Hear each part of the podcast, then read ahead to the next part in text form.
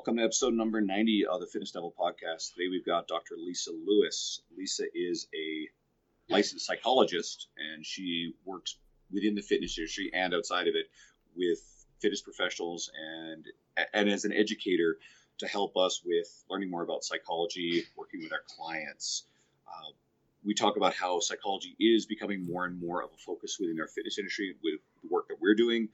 And we also talk about social media addiction. She's also a certified addictions counselor, so we get into more depth there. And about negativity bias, what it is, and the proper ratio of saying nice things to your wife versus getting away with bad things. Um, a what is it? A shit Big Mac. Anyway, so you'll find out more about what that's all about. Uh, stay tuned, and we'll be mentioning this every week now. Uh, and September 14th and 15th, we are running the Canadian Strength Symposium in Edmonton, Alberta, and that brings together a long list of fitness professionals, mostly Canadian, uh, including but not limited to Dean Somerset, Lee Boyce. Uh, we're bringing Greg Nuckols up from the U.S., Lee Peel, and a whole bunch more names. So check it out. We have a website. It's linked to all of our social media, and we really want to blow this event out of the water and bring an event like this, one of its kind, to Canada because we just don't get events like this. So stay tuned and enjoy the episode. Shut up and sit down.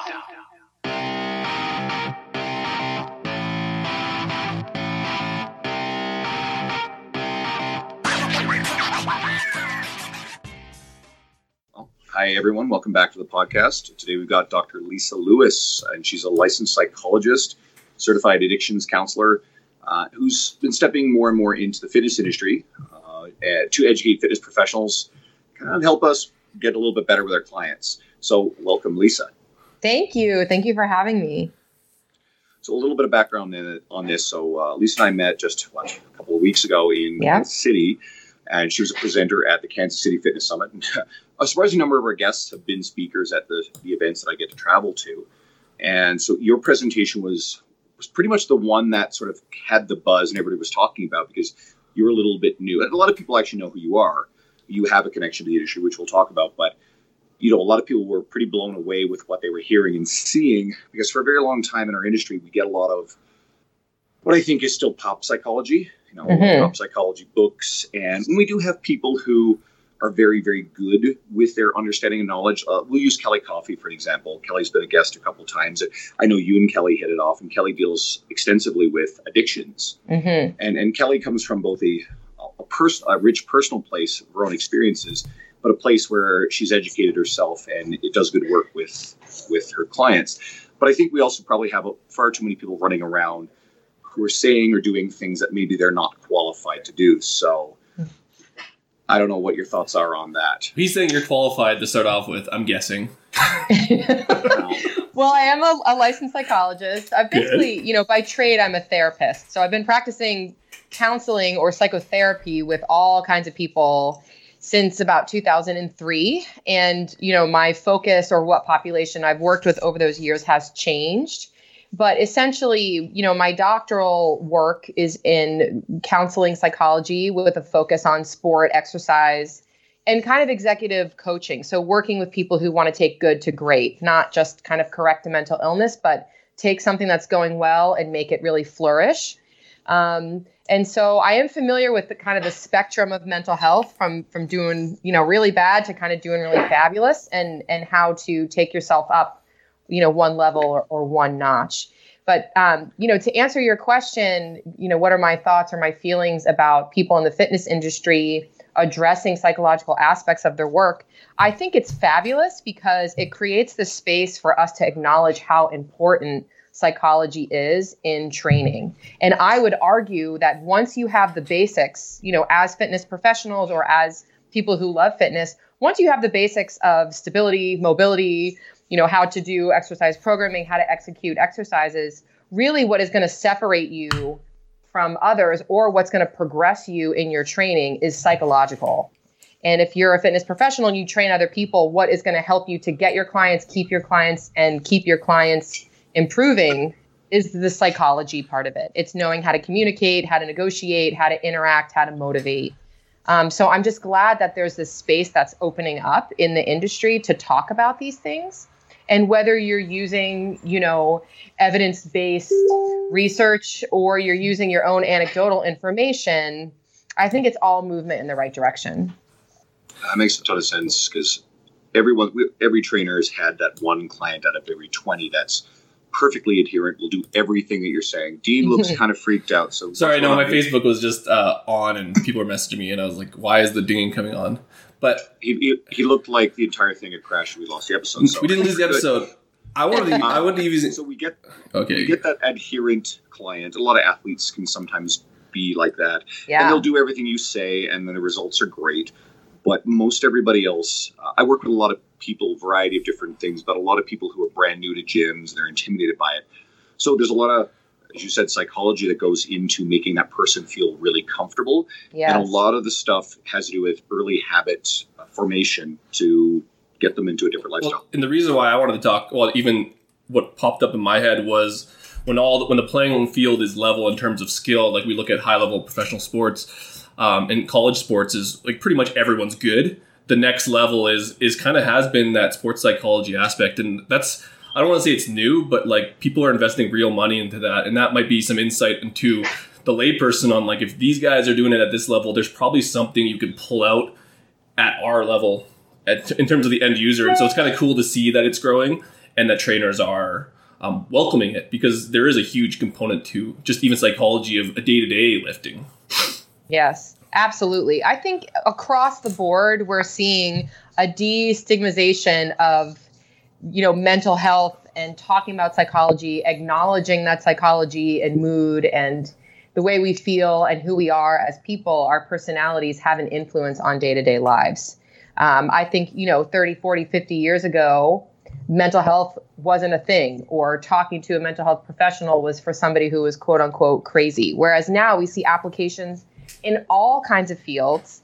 And whether you're well or if you're suffering from some kind of illness, it's becoming more and more acceptable to talk about it and to talk to someone who is a professional about it. And the most salient example I can think of, particularly in fitness, is behavioral economics. You know, we've seen, you've talked about like psychological books um, about behavioral change and behavioral economics, really, in authors like um, Dan Ariely and Malcolm Gladwell and other authors like that are really taking psychological constructs and they are applying them to how people make choice, what they're driven by, how they can change their habits. You know, so this is psychology that is evidence based for the masses. Um, and so there's a myriad of applications for us in fitness as well.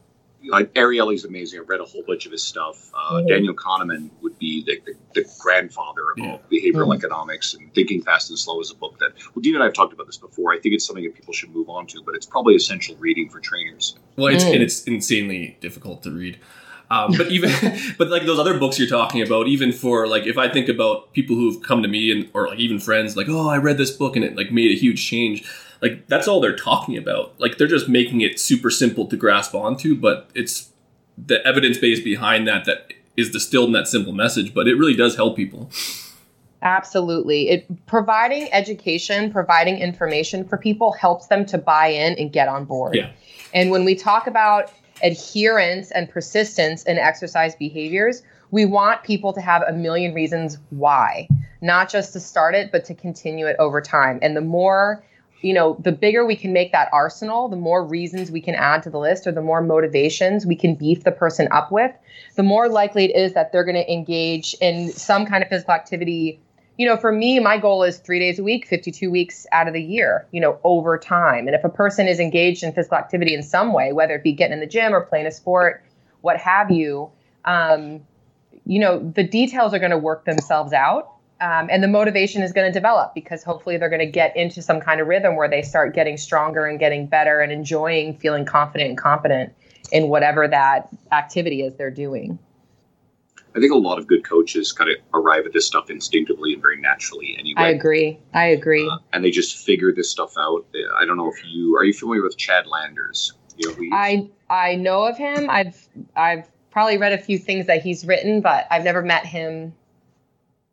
Uh, Chad is a friend, and he's uh, an LA-based trainer. He owns his own facility just in North Mhm. Hollywood, and this guy is pretty legendary for you know long-term client relationships and and just just being a, a, positive relationship guy. And I think he's just one of these people. I am pretty sure he studied a lot of this stuff over time, but I just mm-hmm. have a mm-hmm. feeling that he's someone who arrived at a lot of this stuff naturally. But I guess where you come in, especially, is maybe for the people who it's just it's not necessarily like supernatural and instinctive for them, but they're really working hard to educate themselves and to be better and help their clients.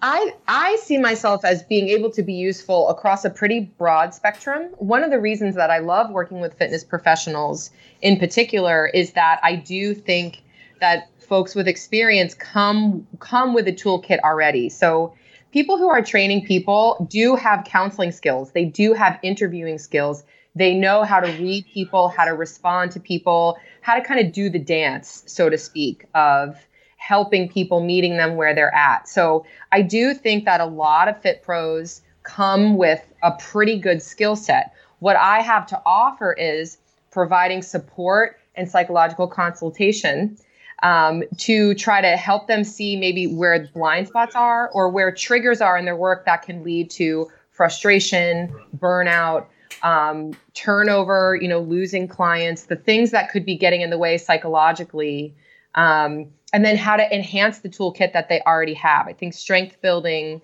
is an orientation in psychology and it's an orientation in fitness, you know, building on the things that you do well. Um, so I think that is one way that I've really loved helping fit for fitness professionals. And then there are newer people who are just coming in who want to know like what to read and and you know how to kind of build some basic skills. Um, but I think there's never a wrong place in the spectrum to add on to what you've got so far well, we're already way off script, but we'll get on to the good stuff. But it just sort of occurred to me that we didn't even think about this part is yeah. to what degree are you actually working with fitness professionals for their own you know, mental health, their own stuff? Because we've certainly we've we've been here a long time. We know this industry. We've talked to a lot of people. Mm-hmm. There are mm-hmm. prominent people who've talked about their own issues, struggles with depression. I can think mm-hmm. of several examples off the top of my head. Mm-hmm. And it's something that we sometimes pretend like this stuff isn't there, and people look at us like, oh, we're supposed to have it all figured out so, any thoughts on you know kind of your work with the, the people who are helping other people to take care of? Yeah, yeah. So there's some different ways in which I help people who are trainers or fitness professionals.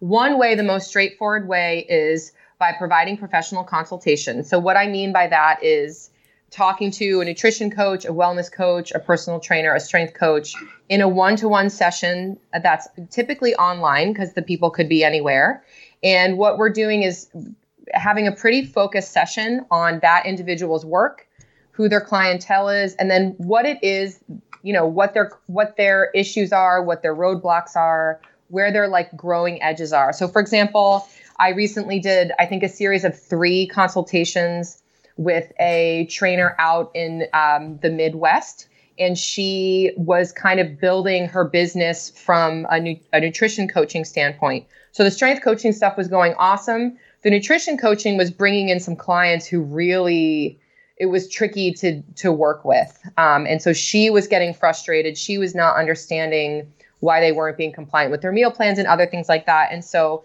we had some sessions focused on what were the things that the clients were doing or not doing, saying or not saying that was causing her to feel frustrated, and how could we troubleshoot that. So the first session, we identify the problem, make a plan. The second session, we talked about how things are going, tweak that plan, talk more about kind of some of her background and some of the issues that were like loaded issues for her. You know, some clients that were really pushing buttons for her. And then the third session was just kind of a what was effective and then what is she going to take with her moving forward.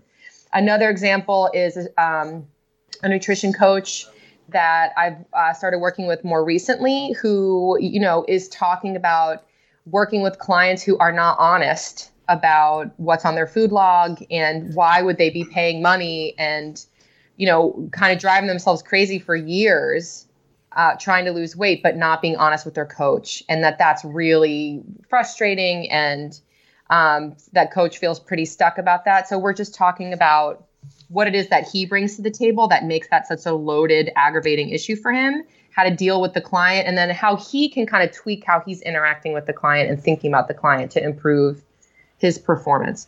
So that's one way that I work with fitness professionals. Um, I also do in services and workshops with staff. So I've gone into gyms that have, say, anything from like three staff to 15 staff and done like a two or three hour workshop on something they want to talk about. Um, so that could be motivation, it could be professional boundaries, it could be working with negative thinking. And then finally, I do have a private practice. So I do have a few private clients who are fitness professionals, but also have mental health issues like depression or generalized anxiety. So there is the fitness professional part of it, and they want to work with somebody who's familiar with that world, but also they have a mental health issue. Well, and all I can think about is efficiency when you're talking about even dealing with clients, because we've had business coach stuff talking about like you can be efficient here and efficient there, but even efficient with your energy um, in which you give the clients that are more difficult and, and how you approach that seems like something that would be pretty valuable. I can even think of like I can think of stuff off the top of my head, and even people that I've come in contact with, where like strategies like that would help them not get frustrated with the job they're doing, because it's not all bad. Like it's just how they approach it. I'm sure is kind of where you dive down into it. Absolutely, and there are some clients, like you said, there are clients that you know require very little energy because they adhere and they love it and they're into it. There's there's other clients that need a lot, and there's some clients who will literally suck the life out of you. Yeah if you allow them to. And so it's very important as a as a helping professional that you are in touch with that energy, how, how you know what what different clients need or what they're asking for and how you can either give that or keep that um, how you can sort of shift how you're working with that client not only to reserve preserve your own energy but also to get the best out of that client because some clients you know who complain and who are negative the whole session, they actually need that to get shut down so they can get focused on their workout. Um, they may need some of what they're saying to be ignored so they can so they can mm-hmm. sort of get off of that topic and focus on their workout. Whereas other clients may need you to stop for a couple minutes and engage them about what it is they're saying or feeling so that you can kind of process that and then get on to the next thing. Well, and even just knowing that for strategies, because like you, most of us would get frustrated using the wrong one because it is taking more energy when if you just had a little bit more tools i guess from someone like you or just in that field you could have a little bit more you could have a few more options at your disposal so you don't hit your head against a wall yes and i think that so many trainers are so invested in their work yeah. you know you went into this field because you care because you want to elicit change because you want to make a difference and so a lot of what I notice is many fitness professionals, your reaction when the client gets frustrated or the client's complaining or the client's got a barrier is to work harder, to give more effort, give more of yourself, you know, say more motivational things. And sometimes actually the right thing to do is to is to back off a little bit and let the client own more of that tension, anxiety, frustration so that that feeling that they're feeling can elicit the change. In other words, don't do all the work for yeah. your client. Like it's theirs. Um, it's theirs. Yeah. And so we will take it on because we want to help them, we want to change them. You know, we we want to be able to demonstrate that we're good at our jobs and and help them to achieve their goals and we don't want to lose them as clients. But sometimes the best thing you can do is hand it back over it's, to the client. It's kind of funny. This is kind of timely. My wife, um, she went to like a leadership conference thing. Anyways, a big, the biggest thing she took away was like um, when you're dealing with tough clients. She's in HR but what's mine is mine and what's yours is yours. Yeah. It was just a simple reframe of that. And she's like, oh, like it helped immediately. But like that's the same thing we're talking about. It's, that's their energy. And you Absolutely. can deal with it from the outside, but you can't let it be yours. Absolutely. And the topic of professional boundaries and how to manage your boundaries as a helping professional is something that I think is really lacking in the fitness industry. I think you all, the expectation level of how much time, how much energy, how much availability you're supposed to have is just egregious to me. I mean, I have worked with fitness professionals who are texting and emailing all of the time. They're on social media all of the time. They're expected to respond 7 days a week as you know with detail and just to give so much of themselves when um, m- most of us cannot operate with that level of giving. We need periods of rejuvenation. And of course, there's a spectrum. Some of us like to do more and some of us like to do a lot less. But I think that anytime I've discussed whether it be one-on-one or or or doing a workshop or an in-service with fitness professionals, it's always helpful to think about, you know, how much energy do I have to give away and then what am I doing with my time outside of work to rejuvenate?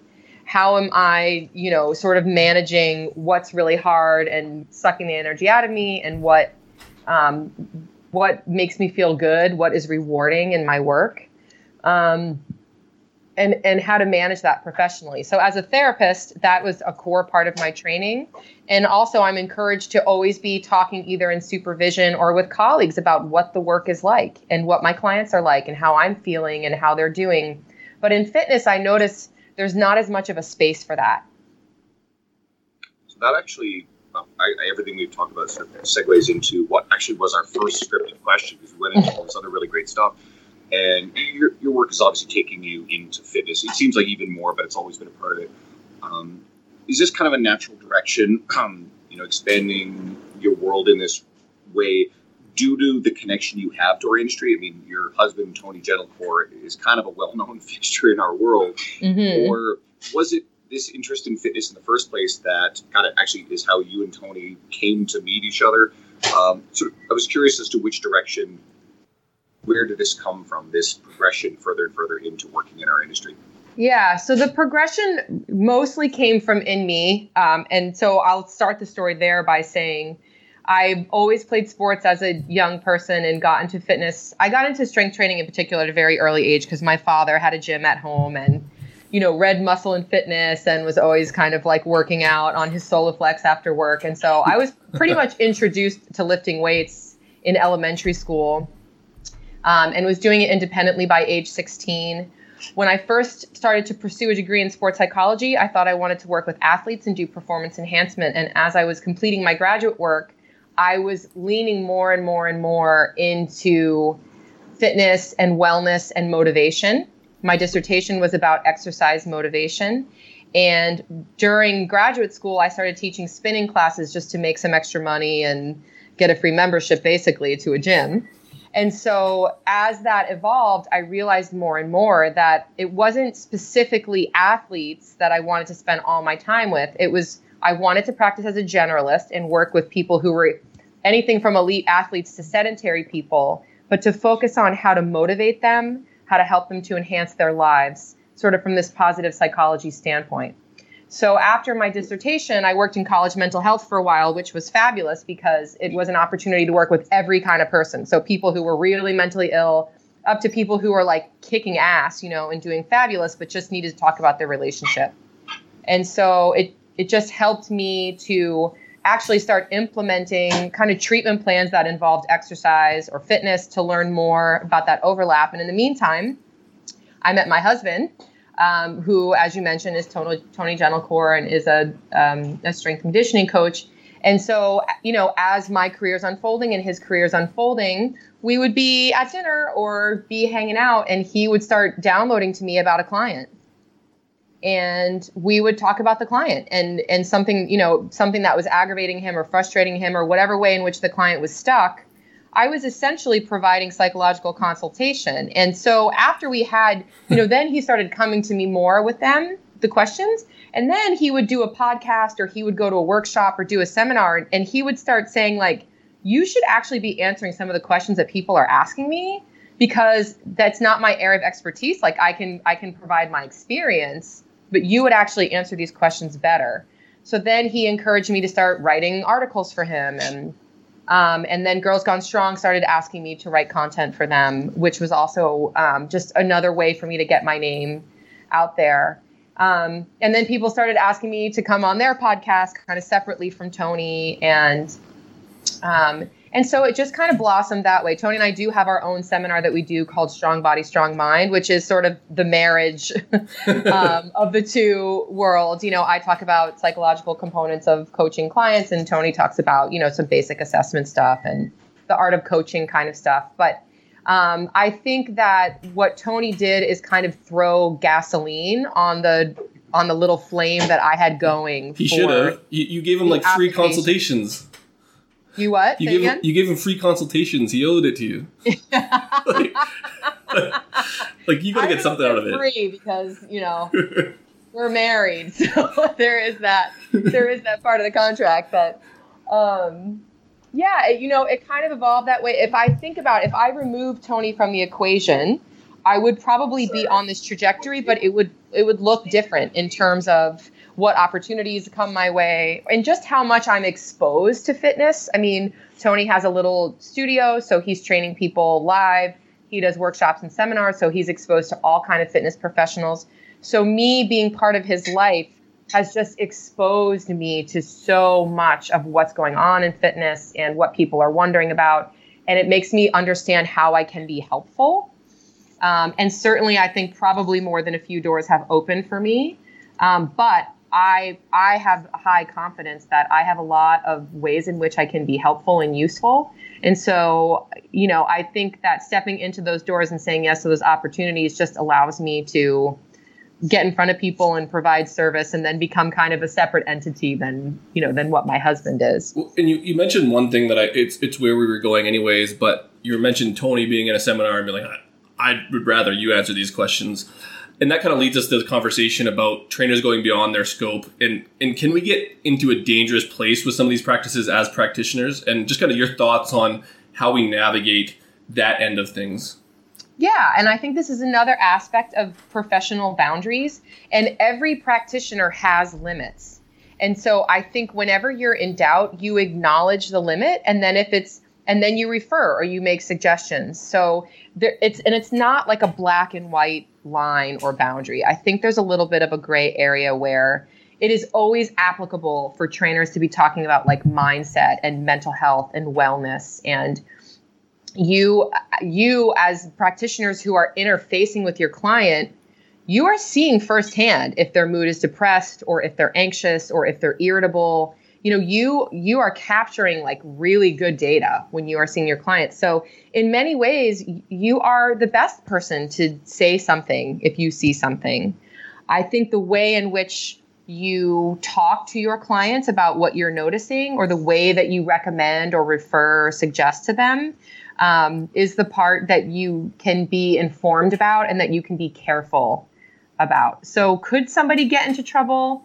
Um, yes, it's possible. But if you have intentionality and, and you say something to your clients like, um, or something to your client if you're worried about them, like, hey, I just noticed um, the last like three sessions that we've talked, you've you've seemed kind of down and not yourself, and you've mentioned that you feel depressed and that you you know haven't been sleeping and you've been eating everything in the pantry and i'm just thinking like in addition to your training i'm wondering if it uh, could also help to like talk to somebody about that because i'm always happy to talk to you but i could help you best by us working hard together in the gym and i think maybe adding someone who's actually a counselor could probably just add on to providing you support and that's just for an example. But I think there's always a way to offer your support and your empathy, and then also acknowledge there are limits to your expertise, and then provide a suggestion for what kind of supplemental support could come in handy. Well, it's kind of cool you mentioned that just because I'm with Stronger Nutrition and I, I work with Stronger You Fitness, but they've recently brought on they haven't brought someone on staff, but like they they built a connection where we can actually refer out, especially for a lot of the online nutrition stuff, because as you probably know, there's a lot of stuff going on, and just even us knowing our boundaries yeah. is huge in that, and then navigating how to refer someone out. Um, and you might have a really good insight on this, how to do it without being an asshole, because like that can be misconstrued in a negative way sometimes. You know what I mean? Yeah, and I think it has a lot to do with what the professional's attitude is toward it. So if you have a stigma about it, if you feel awkward about it, if if you think that person's crazy and you're telling them to go, you know, talk to someone because they're crazy, that is going to come across either overtly or covertly. So it really has to do with you got to get comfortable. The same way the same way that a, a strength coach or a personal trainer might say, "Hey, like why don't you check in with the nutritionist we have down the hall?" yeah. in a, in a very calm way how can you you know create a little script or in a genuine way be able to communicate i've noticed you know that there are changes in your thinking or your behavior or your mood that is um, that i'm noticing in our sessions together and i think it could be wicked helpful to check in with somebody about it and whatever your language is around that some people have been in therapy themselves so they have an easy way to kind of mm-hmm. say hey, when I went through when my mom passed away, I went and talked to somebody and it was it was really helpful. Or like however it applies to you, that's that's always kind of an easy way to destigmatize because you can say that you've been there yourself. If you haven't been to therapy yourself, do you can you connect with somebody who's in the community who you know, I know somebody really cool who um, trains himself or herself, and I could give you their contact information. It's good to have some referrals in your in your back pocket. Um, I have a whole lecture, a whole um, workshop that I do on how to identify mental health problems, how to talk to clients about them in a way that's not clinical. You know, it's not stepping outside of your boundary, but that is empathetic and that is supportive and that can help to kind of move them forward to getting some kind of care. I actually want to. I think. I think you nailed that one. I was really interested. Thank in your you. thoughts on. Well, I like shit, like, guys. If you're interested in more of this stuff, I can't say this enough. Uh, go follow Lisa. I always say this stuff with every guest, but I mean, again, we pull our guests on here because we believe they have amazing things to offer that's going to go way beyond what we can capture in an hour's worth of a podcast. So seriously, go follow what she's doing, and if you get a chance to go attend a seminar or, or dive a little deeper into course materials or stuff that she's got, well, if this stuff helps you, then this is why we put you on here. Uh, one of the things I think is kind of relevant, we've we've hit on it before in the podcast, but you deal getting addictions is social media addiction, which is people are starting to talk a little bit more about it. So I want Yes. to know kind of what your thoughts are. What's happening here? Uh, what's what's the danger in this stuff? Mm. Well, it's a tricky, I think it's a very individualized question. It's hard to make generalizations about addiction. Um, the most general thing I can say is that addiction is a relationship with something other than a person. So, whether that is drugs or alcohol, sex, pornography, shopping, gambling, or the internet, um, and its many, you know, and its many offerings, it is choosing to engage in that behavior over talking to a friend, spending time in your relationships um, in order to make yourself feel better or to escape or whatever the case may be. So there are a lot of great things about social media, and particularly in the fitness industry. It can expose us to different people who are using exercise and performing exercise in a myriad of ways. People who we can identify with, people who can inspire us, people who can just provide innovative ideas for us. And those are all fabulous things. They open our worlds and they help us to be better than we were. The negative aspects of social media is making us feel badly about ourselves, making us feel like less than what we really are, and stagnating us or shutting us down. So, what I encourage people to do is to utilize social media as a tool. And the purpose of the tool is to enhance your life. So if you follow someone or you're looking at something and it makes you feel good and inspired and it moves you forward and it helps you to pursue your goals, that's the jam. If you are following something or looking at something and it makes you feel bad about yourself, it makes you judge yourself, it it stops you or stalls you or prevents you from pursuing your goals.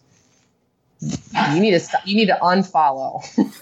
um, yeah. I've done that with clients before. Um, I've you I have a client is a fantastic fit uh, female client, Mhm. and that client, though everybody else would look at this client and go, just just think that she's perfect. This client would often look at the social media feed or uh, select a few bikini competitors or fitness Mhm. girls or whatever that in her mind she was trying to compete with. So hey, Mhm. we have a good relationship. So I pretty much like, listen, you got to stop following these fucking Yeah, yeah. because this shit's really unhealthy. Good. And uh, yeah, so I I've gone as far as that. Again, I think you have to know your relationship with the client Yes.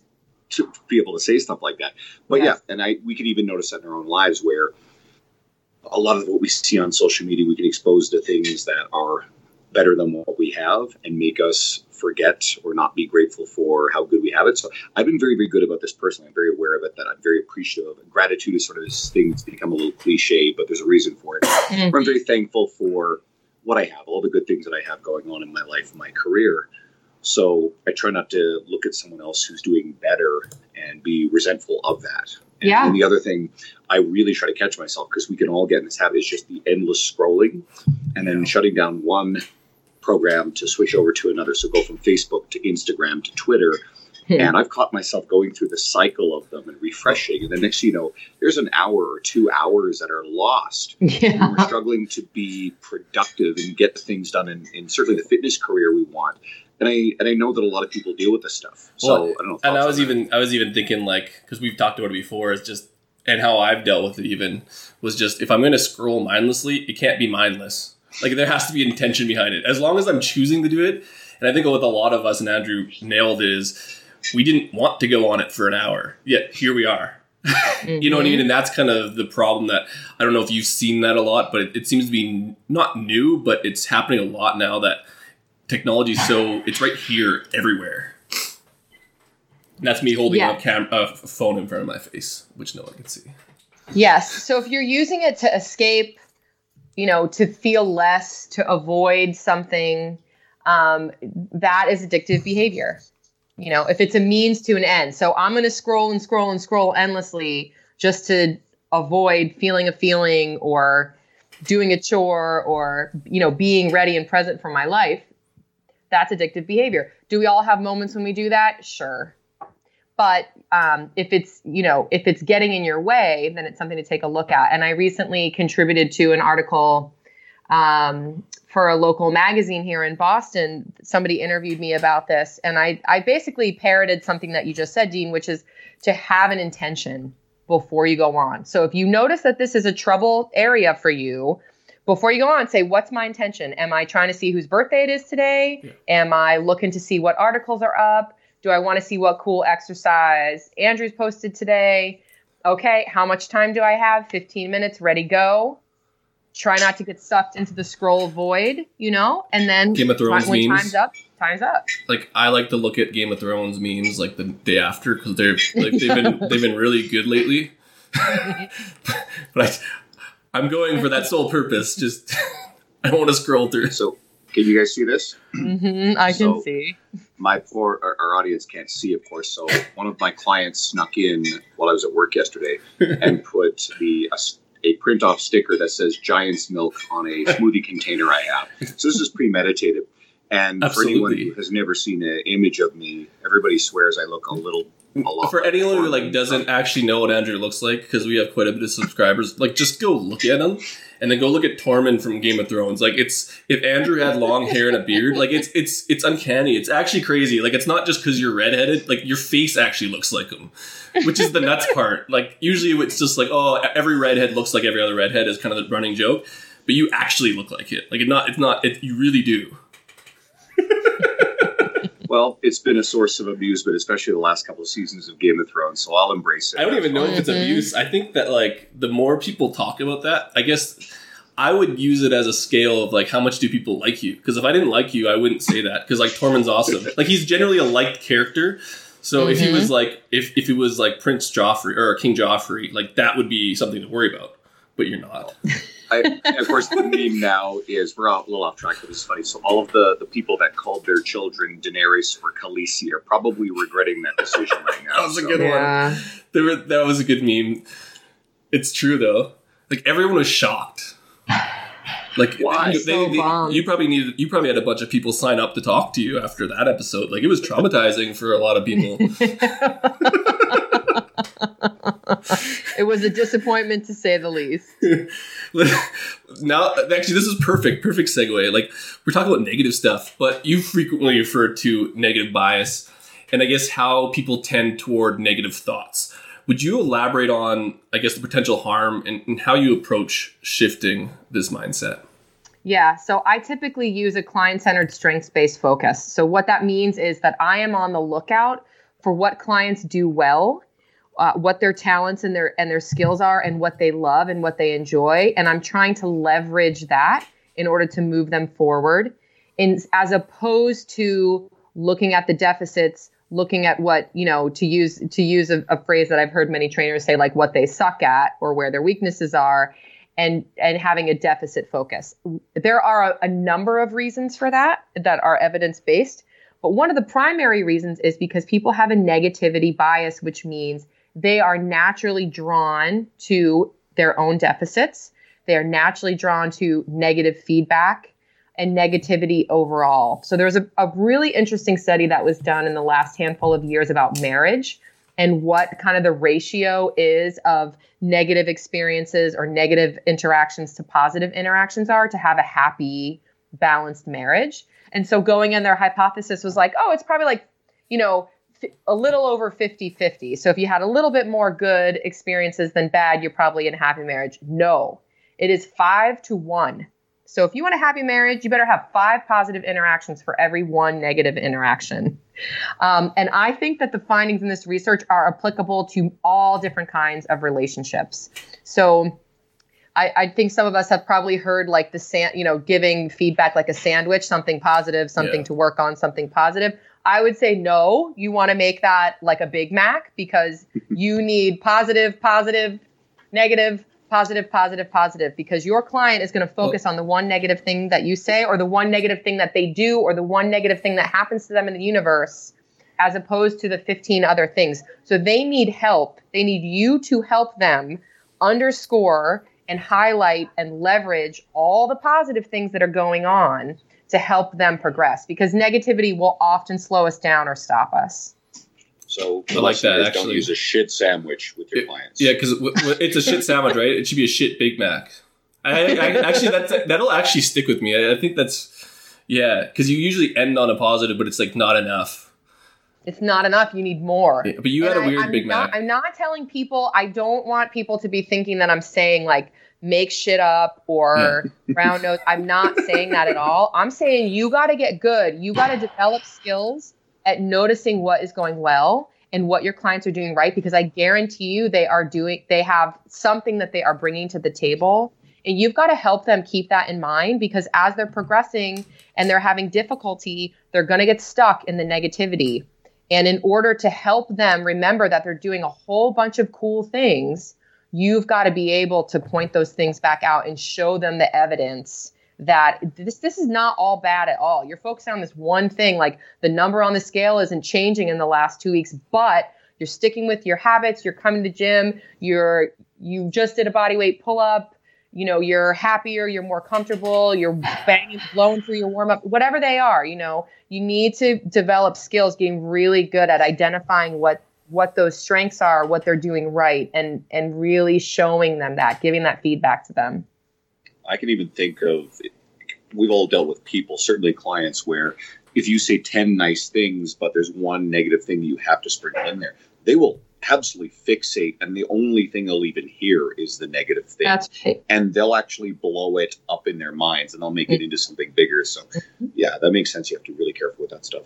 Yeah that's called arbitrary inference. It's like Ooh. you know there's 15 pieces of data. They take the one piece of data that's negative and then they take that as like this is how the whole session went today or this is you know i'm i'm doing horrible. But what about these other 14 things we talked about? You know and so that's the negativity bias. It's part of human nature but also clients who are stuck or frustrated or who have been round and round and round or who have anxiety are going to be even more focused on the negative It's, it's than like the general population. it's like every fight with my wife now that I'm airing out everything.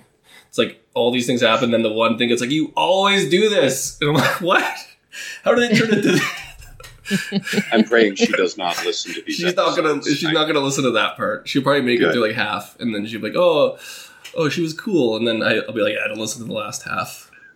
But that's the thing about psychological skills is they don't just apply like in one little vacuum. Yeah, they right. apply to all our relationships in all areas of life. Like people are people are people. We are all connected Yeah. by the universality of humanity and how we think and how we feel and we have so much that more that connects us than that separates us is that you know we talk about these psychological skills and fitness professionals understand them they can apply them to their work and their own Yeah. relationships um, and i think it's very easy to discuss a little bit and then to implement you know different things that that we're talking about and reviewing to be able to make actionable change Well, you were even t- talking about taking care of yourself, um, Yeah. even as a trainer. And I'm listening to all this stuff, and like we have a good idea of like, oh, I should be positive, but there's some good takeaways that even my relationship, like maybe I should be more positive five times more than I'm not, because I, I know when I have a bad day, I can fixate on that stuff, and like you're saying, there is a there's a negative bias towards that stuff and there is implications on that that don't just arrive at my training it arrives at home which then affects my training and then my my interactions with people and i can just see the shitstorm or the loop um, just from even not thinking positively enough and not that you should always think positive but like you should recognize the positive more than just know that the negative is going to stand out way more and I, I know i do it myself like Mhm. all the time I Yeah. am just picturing Dean with his little scorecard. He keeps his wallet. Yeah. I, okay, times I was Yeah. nice, said nice I'll- things to my wife, I'll, and I'll make sure she knows. I'll like write it out so it's documented. To be an asshole this one. Yeah, and like when we get in a fight, I'll be like, "Look at, I have 15 things. Like put that in your Big Mac, and then that will win the that that'll win the argument." Be like, I had a podcast and, and she said like it's the Big Mac, so you're wrong. okay, that was fantastic. That's actually the funniest thing you've ever said on the podcast by a lot. So, well, she's like um, really good with lists, so like I'm totally. I'm just gonna use this is like dark psychology, right? Like that what they call it when you use psychology for evil. but this is using psychology for good because it's going to make your True. marriage happy. True, like that. Yeah, I guess you know? that's positive like, outlook. And, You're right. And we're not talking about rocket science. No. It's like, dude, be nice to your wife.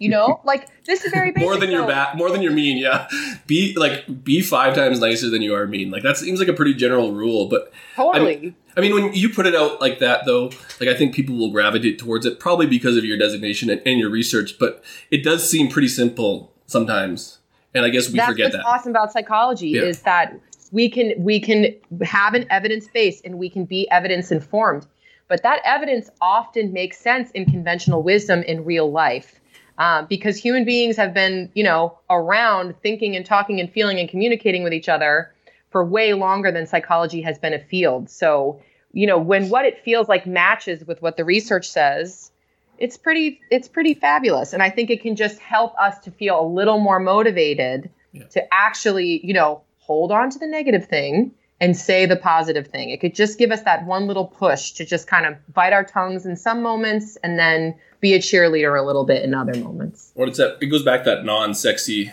Um, we kind of talk about that with nutrition or with mm. um, volume recommendations. It's like the answer is pretty, pretty fucking simple, uh, but people yeah. don't like that. And like you said, like just be nicer. But like there is a, a, more complicated answer to that. But like if you take anything away from that, this like that's probably a pretty decent takeaway. I know it sounds I, like so stupid when we I say that aloud, but no, I think nutrition coaching is such a good example of how the premise is pretty basic, but really what is so effective and so helpful about nutrition coaches is that there's a relationship there. So your client can get so frustrated, you know, and can be saying 15,000 things about this doesn't make sense and that doesn't make sense and I'm stuck this way and I'm stuck that way. And really what is going to help them to make the change they need to make, which is pretty basic, is your ability to connect with them. And I mean, definitely, I think there's probably plenty of times nutrition coaches, all you can do is be like, yeah, it's really freaking hard to be in a deficit. Yeah, like you know you're you're awesome and you're on track for six days, and then you eat crap on the seventh day and you lose some of your progress. Like, yeah, that's a bitch. and then that you can tolerate that frustration with them and say, okay, what do we do now? You know, so the person's not alone in dealing with these basic issues. If people could just follow basic instructions and change their behavior according to basic instructions, none of us would have professions. True. None of us would have clients. It's all about the relationship and how you connect and how you help to support them. And in these very basic concepts, that's that is what makes all the difference. Really quick, Lisa, how are you doing on time? Are you running out or you got a little bit more? Um, I have a little bit more. How much? How much longer do you guys have in mind? Well, we had a couple of quick questions that we like to throw okay. at everybody sort of at the end. So sure, I mean, we're talking tons about psychology, and we did mention uh, a few books and authors at the beginning. Mm. But are, are, there any books that you feel are really high quality, worth reading, uh, both for enthusiasts and for career fitness professionals, uh, that you think would be helpful? And actually, any like red flags in content that you think maybe people shouldn't get too deep on? Mm.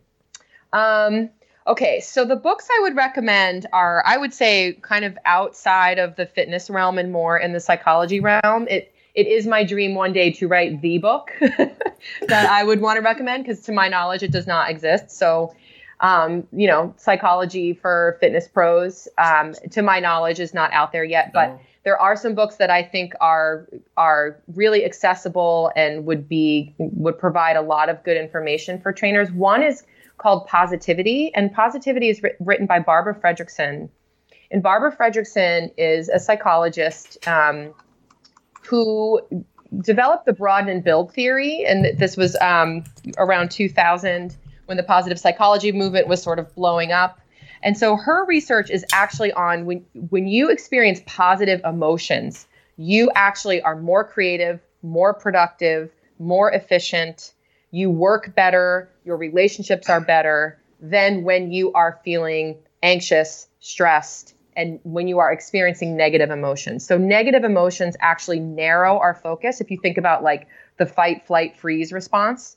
So, the more worked up we are, the more we feel negatively, the more we're sort of reduced to this handful of reactions.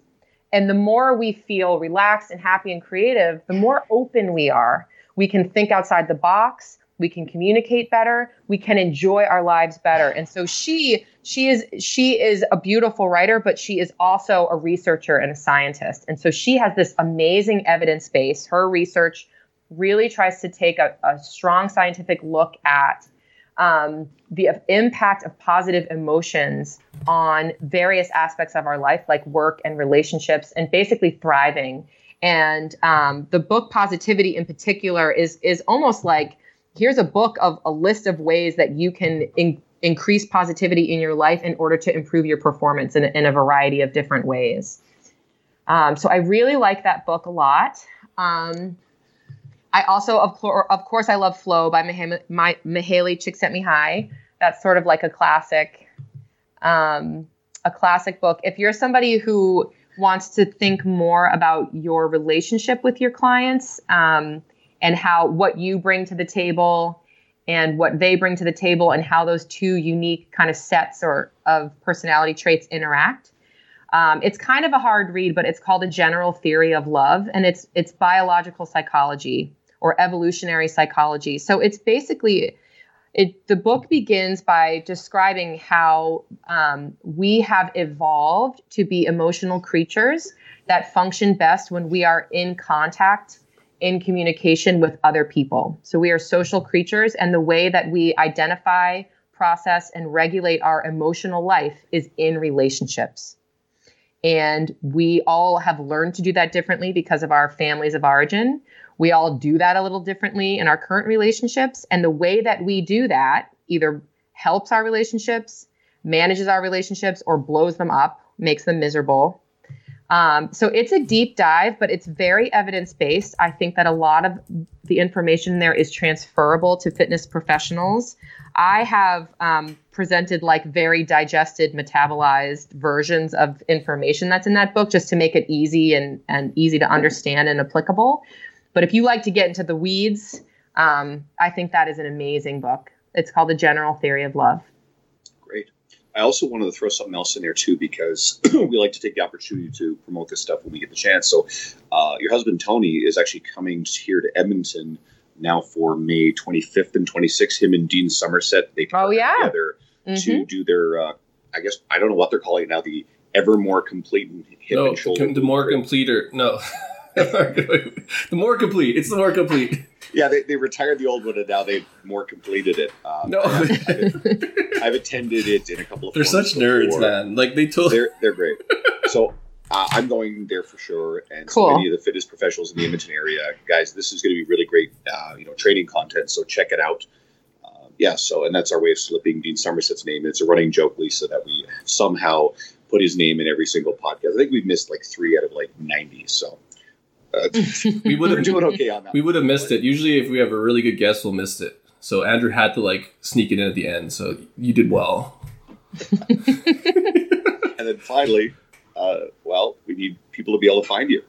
Oh, super. So you can find me on my website, which is drlewisconsulting.com. And on that website, you'll basically see the three kind of sets of services I offer. So psychotherapy, which is traditional therapy and then performance consultation and then all of my um, all of my work with fitness professionals is kind of that third box of resources. So that's workshops and seminars and then it's also doing consultations for fitness professionals.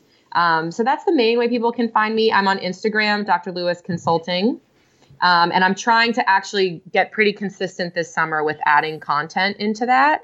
Um, you know that was something i was kind of slow to get to. And now that uh, i'm not teaching in the summertime i teach at a local university but not during the summer. So now that i'm off during the summer i'm going to be building on that more. And then you can also find me on facebook of course. And i, I write articles for different online magazines or different blogs or websites. And i always try to link you know via social media whenever I write something or I'm involved in a podcast like this. Wonderful. Yeah. Uh, do you allow the follow option on your Facebook? Because I noticed that's where I was able to find a lot of the links to your articles. Yes. Cool. So go follow Lisa on her Instagram and or Facebook.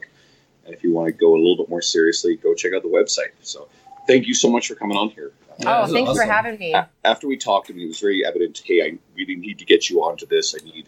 Andrew, And he has meant the- much- all, all he, he like always likes to pump people up, but you usually he'll like say it casually. He like messaged me. He's like, "You gotta see her. She's got to come on the podcast." Like you find like, and usually in Kansas City, he's like chatting and like I'm not gonna say he doesn't listen to all the presentations, but he's gone. And he was like, "No, this is happening." So like, you made an impact on him. That's pretty impressive, to say the least, for Andrew. Anyways, in my opinion. Well, I'm glad. I love I love that I have something to offer the industry and something that feels actionable. And Andrew's very like he's a stickler, so like you, like you must have nailed it. It, He won't say that, really but he is. presen- It was a really great presentation. Like again, the attendees were buzzing about it. There was a, this year was fantastic. The presentations were really, really good across the board. James Krieger was just wonderful as the keynote at the very Agree. end. Mhm. James, for such a like a smaller statured guy, has just got s- such a powerful, commanding voice and presence. So he's really Yes. super. Yeah. Yes. The whole lineup was awesome. it's hard to bring it home after two days of people sitting still. So he was really able to engage a tired audience for sure. Yeah, day two is usually a little rougher because usually there's some uh, They're late, hungover. late night stuff on, They're on day hungover. one, but it wasn't too wild this year. Mm, Pre- that's what I heard. Years, previous years have calmed it down. But uh, thank you so much for coming on here. We really appreciate it. Uh, and just stay on air for a split second. We'll tell you when we're releasing this. And for the audience, thanks for tuning in. We really appreciate it. Thank you. See you guys. Shut up and sit down.